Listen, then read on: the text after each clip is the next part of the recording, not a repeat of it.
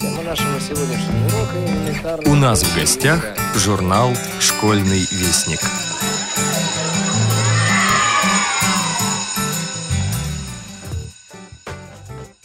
Здравствуйте, уважаемые слушатели Радио ВОЗ.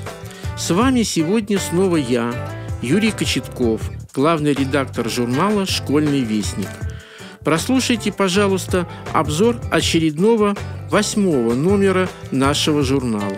Итак, в этом номере журнал открывается рубрикой по страницам советского школьника.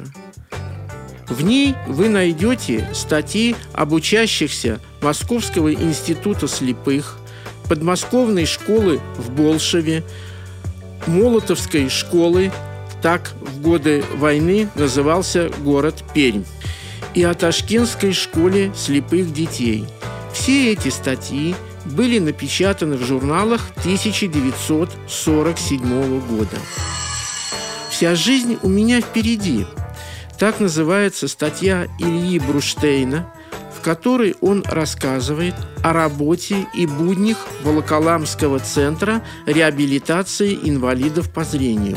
На наш взгляд, сотрудников редакции, эта статья очень полезна прежде всего сегодняшним старшеклассникам, так как во многих наших школах социально-бытовой реабилитации и пространственной ориентировки уделяется мало внимания – а в результате, выходя из стен школы, ребята оказываются неприспособленными к самостоятельной жизни. Что делать? Надо ехать в Волоколамск. Эту статью вы можете не только прочитать, но и услышать сегодня в исполнении диктора радио. Со стихами Гриши Волкова вас познакомит рубрика «Проба пера». Поэтическая волна предлагает вашему вниманию стихи известной незрячей поэтессы Анны Притчиной и стихи нестареющей новеллы Матвеевой. Наши юные читатели, младшие школьники, в рубрике «Ас, Буки, Веди» познакомятся, а может быть и выучат наизусть новые стихи Марка Шварца и прочитают очередную главу повести Дины Рубиной «Джентльмены и собаки». Любители животных, надеюсь, с удовольствием прочитают отрывок из книги Николая Непомнящего «Тайны удивительных животных». В конце журнала, как всегда, вы найдете рубрики «Практикум эсперантиста», «Затейник» с новым кроссвордом и другими заморочками – на черных и белых полях Валентин Васильевич Кулешов подробно разбирает шашечный дебют «Отказанная партия Филиппова». А библиотечка музыканта подарит вам песни Владимира Высоцкого и пьесы для аккордеона и баяна. В плоскопечатном варианте школьного вестника вы сможете прочитать также в рубрике для вас родители и учителя статью о современных средствах оптической реабилитации, а также очередную главу из книги Елены Келлер «История моей жизни» в переводе Сергея Луговского. Уважаемые радиослушатели, в августе начинается подписка на периодические издания 2014 года. Не забудьте подписаться на «Школьный вестник». Вы сможете это сделать в любом почтовом отделении Российской Федерации. Все необходимые сведения о нашем журнале вы можете найти в каталоге «Роспечать». Пишите нам по адресу Москва, 127015, Новодмитровская улица, дом 5А. Звоните по телефону. Код Москвы 495 685 27 48. До встречи на радио ВОЗ. Спасибо вам за внимание.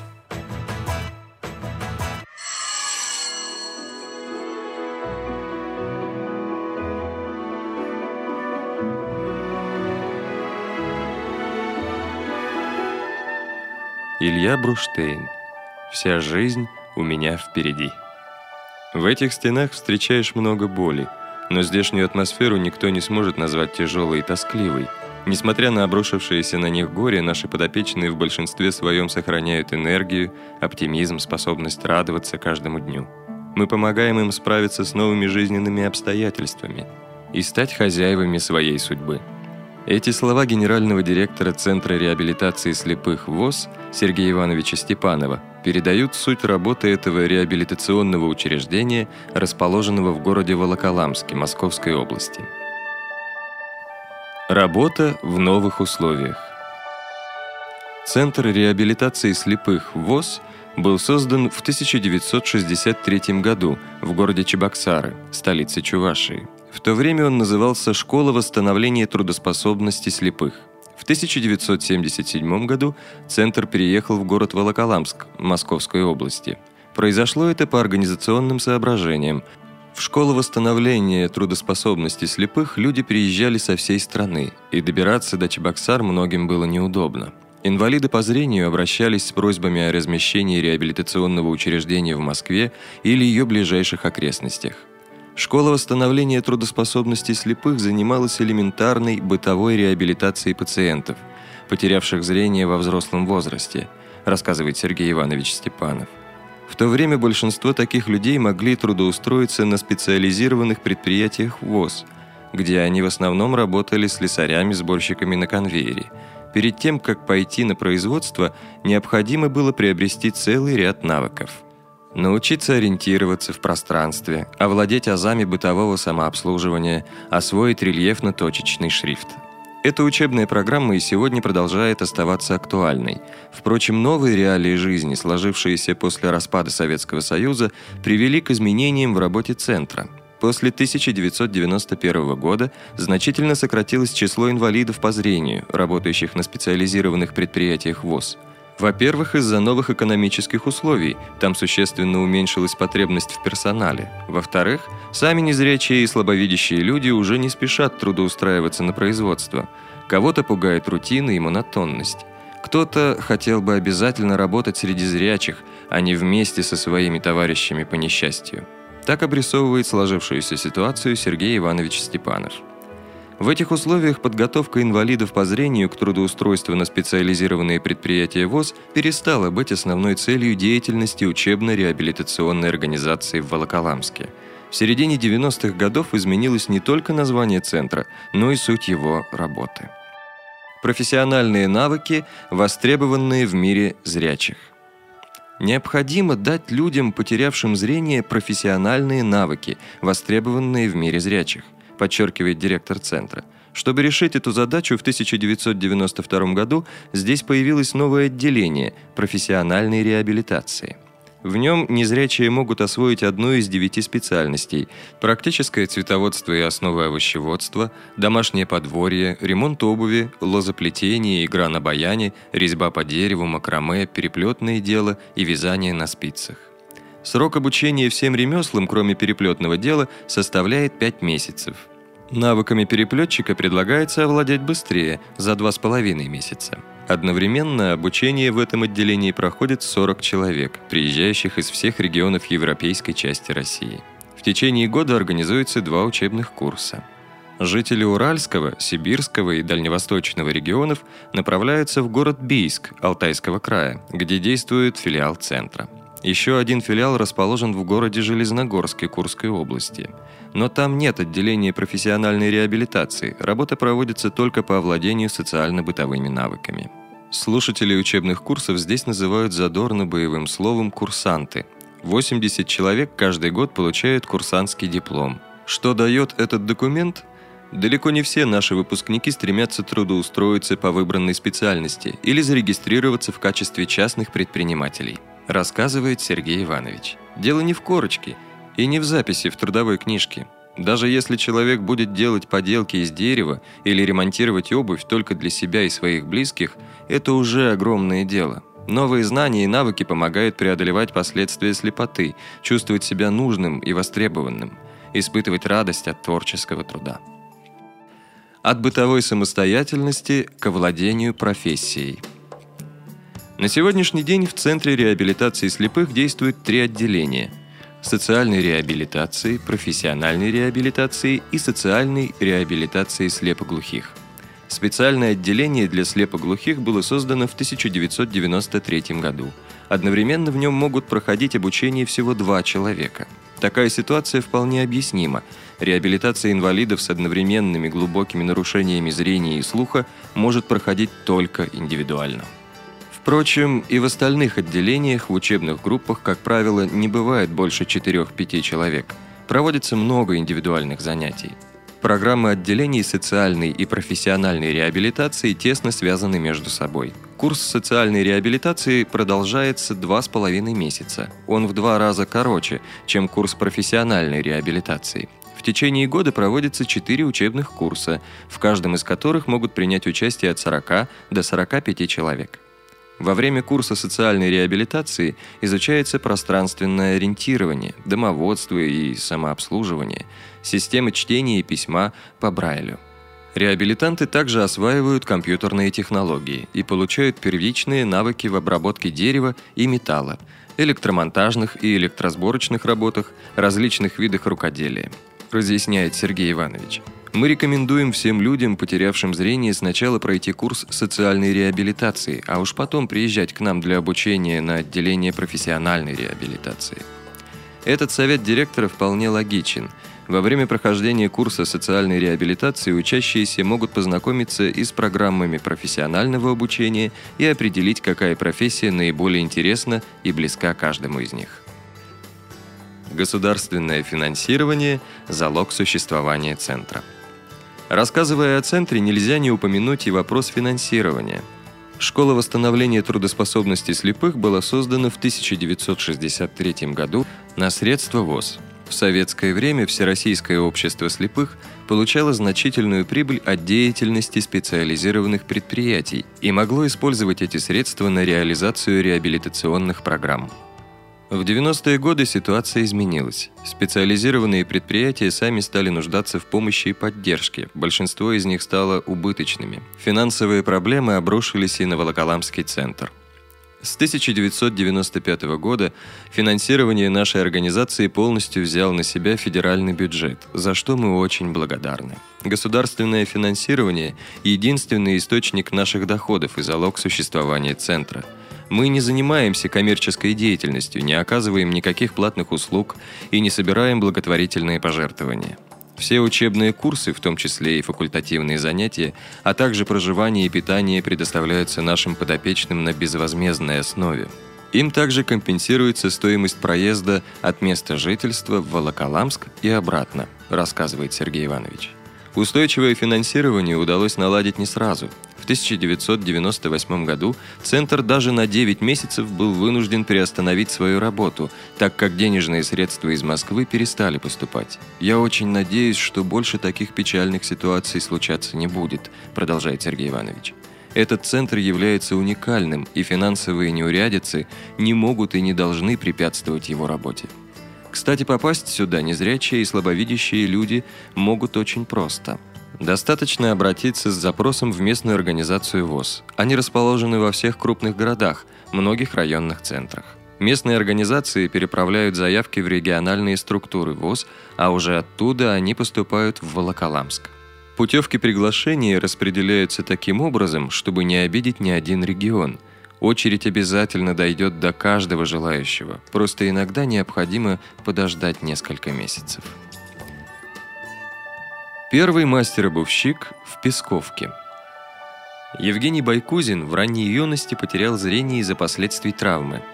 В 2011 году он прошел обучение в Центре реабилитации слепых в Волоколамске по курсу «Ремонт обуви».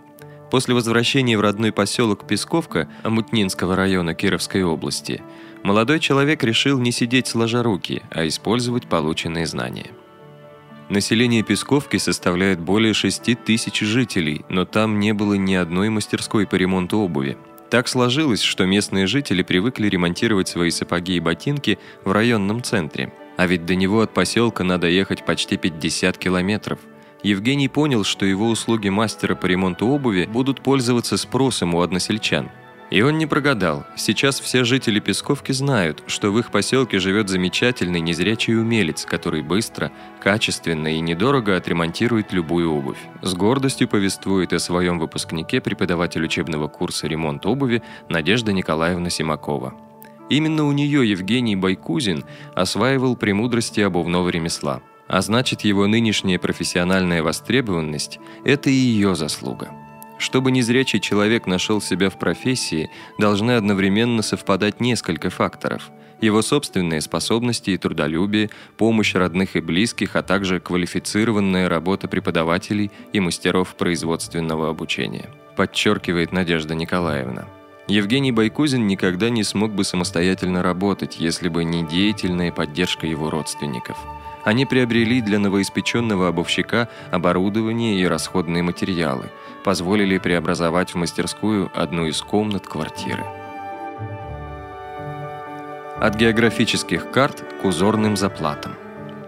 По профессии Надежда Николаевна Симакова – преподаватель географии в средней школе – у меня большой опыт педагогической и воспитательной деятельности в самых разных организациях. Ясли, детский сад, средняя школа, поясняет моя собеседница.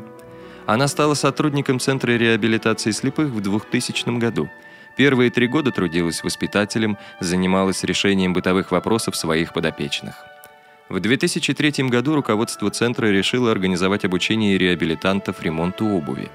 За дело предложили взяться Надежде Николаевне. Далеко не каждое ремесло доступно для незрячих, а ремонтировать обувь инвалиды по зрению могут вполне профессионально, рассказывает Надежда Николаевна. Перед тем, как начать преподавать, она сама в течение нескольких месяцев изучала премудрости кожевенно-сапожного ремесла в одной из обувных мастерских родного Волоколамска. Считает ли она профессию сапожника творческой? Вне всякого сомнения. Это не менее увлекательное дело, чем, скажем, преподавать географию – чтобы укрепить свои слова, Надежда Николаевна показывает несколько женских сапожек, украшенных элегантными зубчатыми заплатами. Глядя на эту обувь, никто не догадается, что заплаты имеют функциональное значение и связаны с повреждением кожи. Сапоги смотрятся как новые, а заплаты воспринимаются как оригинальное дизайнерское решение. В последнее время в связи с ростом благосостояния населения обувь стали ремонтировать меньше – не может ли профессия обувщика со временем вообще исчезнуть? И профессия не исчезнет, и незрячие будут этим делом заниматься, убеждена Надежда Николаевна. Работа обувщика в чем-то схожа с трудом реставратора. Конечно, в ряде случаев дешевле и удобнее купить новую обувь, чем отремонтировать старую. Но с другой стороны, многие люди привязаны именно к своей старой, разношенной обувке. По каким-то причинам она может быть им особенно дорога. В этом случае на ремонт никаких денег не жалко. Глаза не видят, а руки делают.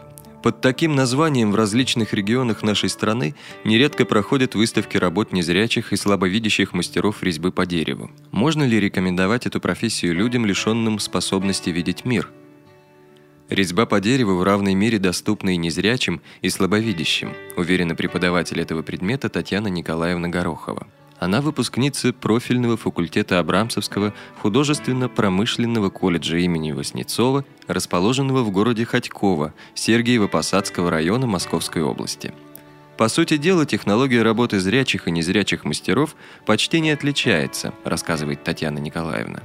Слепым умельцам трудно украшать свои работы геометрическим орнаментом. Им обычно гораздо лучше удается орнамент с различными растительными элементами, листьями, цветами. Но это все мелочи, интересные только для специалистов. Обычный зритель никогда не сможет определить, что какое-то изделие создал незрячий мастер. А если люди узнают об этом, то испытывают неподдельное восхищение.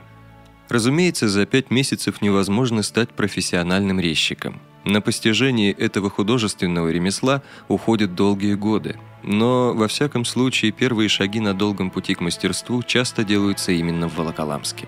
Сюда принимают всех, и тех, кто уже занимался резьбой и другими видами художественного творчества, и людей, у которых полностью отсутствует соответствующий опыт.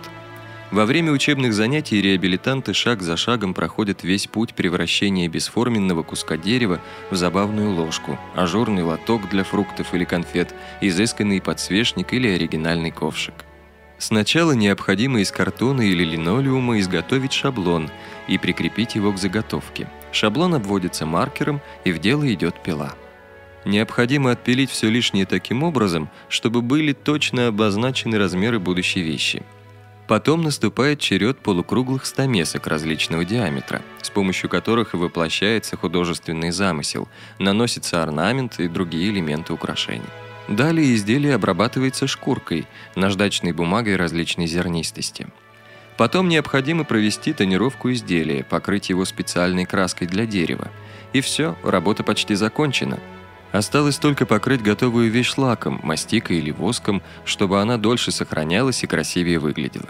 Мне бы хотелось обратить внимание на работы незрячего резчика по дереву Александра Анатольевича Романова – в 1998 году он прошел курс обучения в нашем центре и с тех пор остается в дружеском контакте с нашими преподавателями и сотрудниками, рассказывает Татьяна Николаевна. Александр Анатольевич живет в подмосковном городе Клин.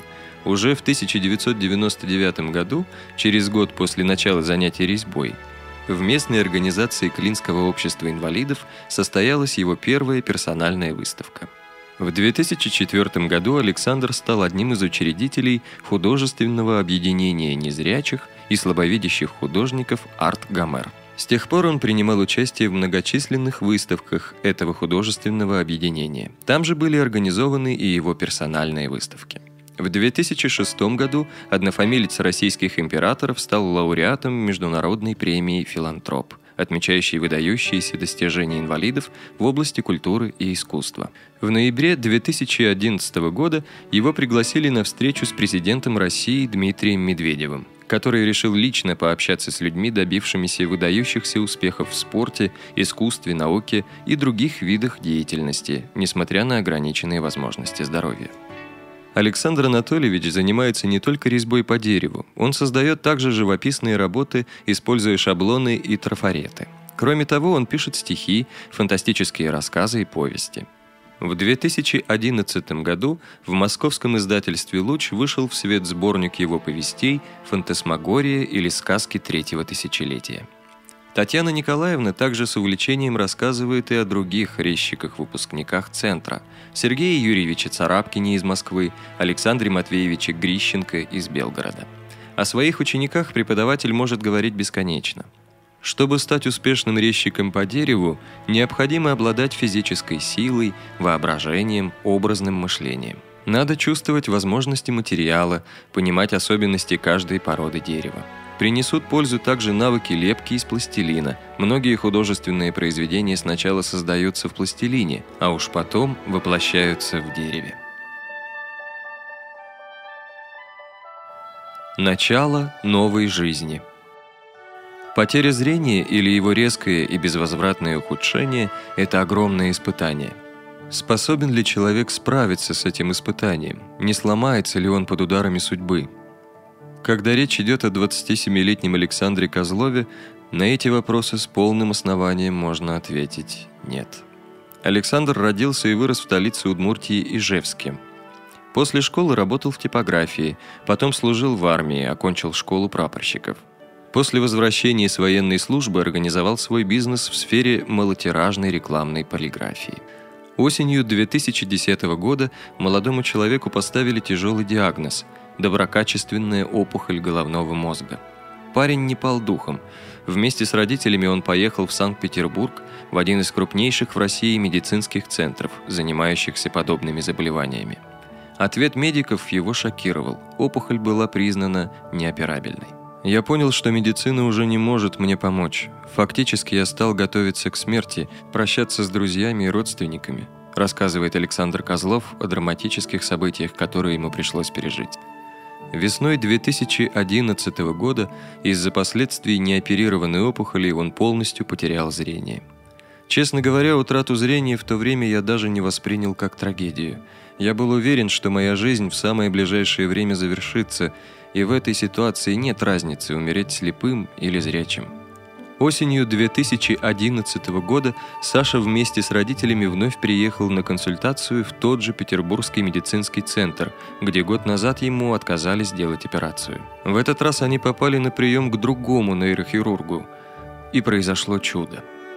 В отличие от своего коллеги, тот согласился удалить опухоль, хотя и предупредил, что шансов на выздоровление у пациента не так много. Операция прошла исключительно успешно. Опухоль, занявшая более четверти площади головы, была удалена. Это произошло в декабре 2011 года. А уже через полтора месяца, в феврале 2012 года, я чувствовал себя совершенно здоровым, как будто бы проклятая болезнь меня никогда не посещала, рассказывает Александр. Это было ощущение непередаваемого счастья. Я уже простился с жизнью, а оказывается, вся жизнь у меня впереди – Молодость, счастье, любовь, дружба, путешествие – все впереди. Только зрение уже не вернуть. Надо радоваться тому, что имеешь, и не сожалеть об упущенных или потерянных возможностях. Избавление от опухоли, пусть и омраченное пожизненной слепотой, это начало новой жизни. И мне хочется прожить эту жизнь интересно, ярко и достойно. В январе 2013 года Александр приехал в Волоколамск для прохождения курса социальной реабилитации – мне очень нравится здесь. Я стал лучше ориентироваться, в том числе с использованием GPS-навигатора. Продолжая осваивать брайлевскую систему чтения и письма, познакомился с интересными людьми из различных регионов, с которыми хотелось бы поддерживать контакты, когда мы разъедемся по домам. Волоколамский центр реабилитации слепых так полюбился Александру Козлову, что он даже стал рассматривать его как возможное место будущей работы – Через несколько лет я стану дипломированным психологом и обязательно пришлю сюда свое резюме. Здесь ведь работает 11 незрячих специалистов. Я бы хотел быть одним из них. В рамках одной статьи невозможно в полной мере представить деятельность Центра реабилитации слепых. В следующем номере журнала «Школьный вестник» мы продолжим разговор об этом уникальном для России учебном и реабилитационном учреждении. Нашего сегодняшнего урока элементарные функции и грани. Откройте ваши учебники.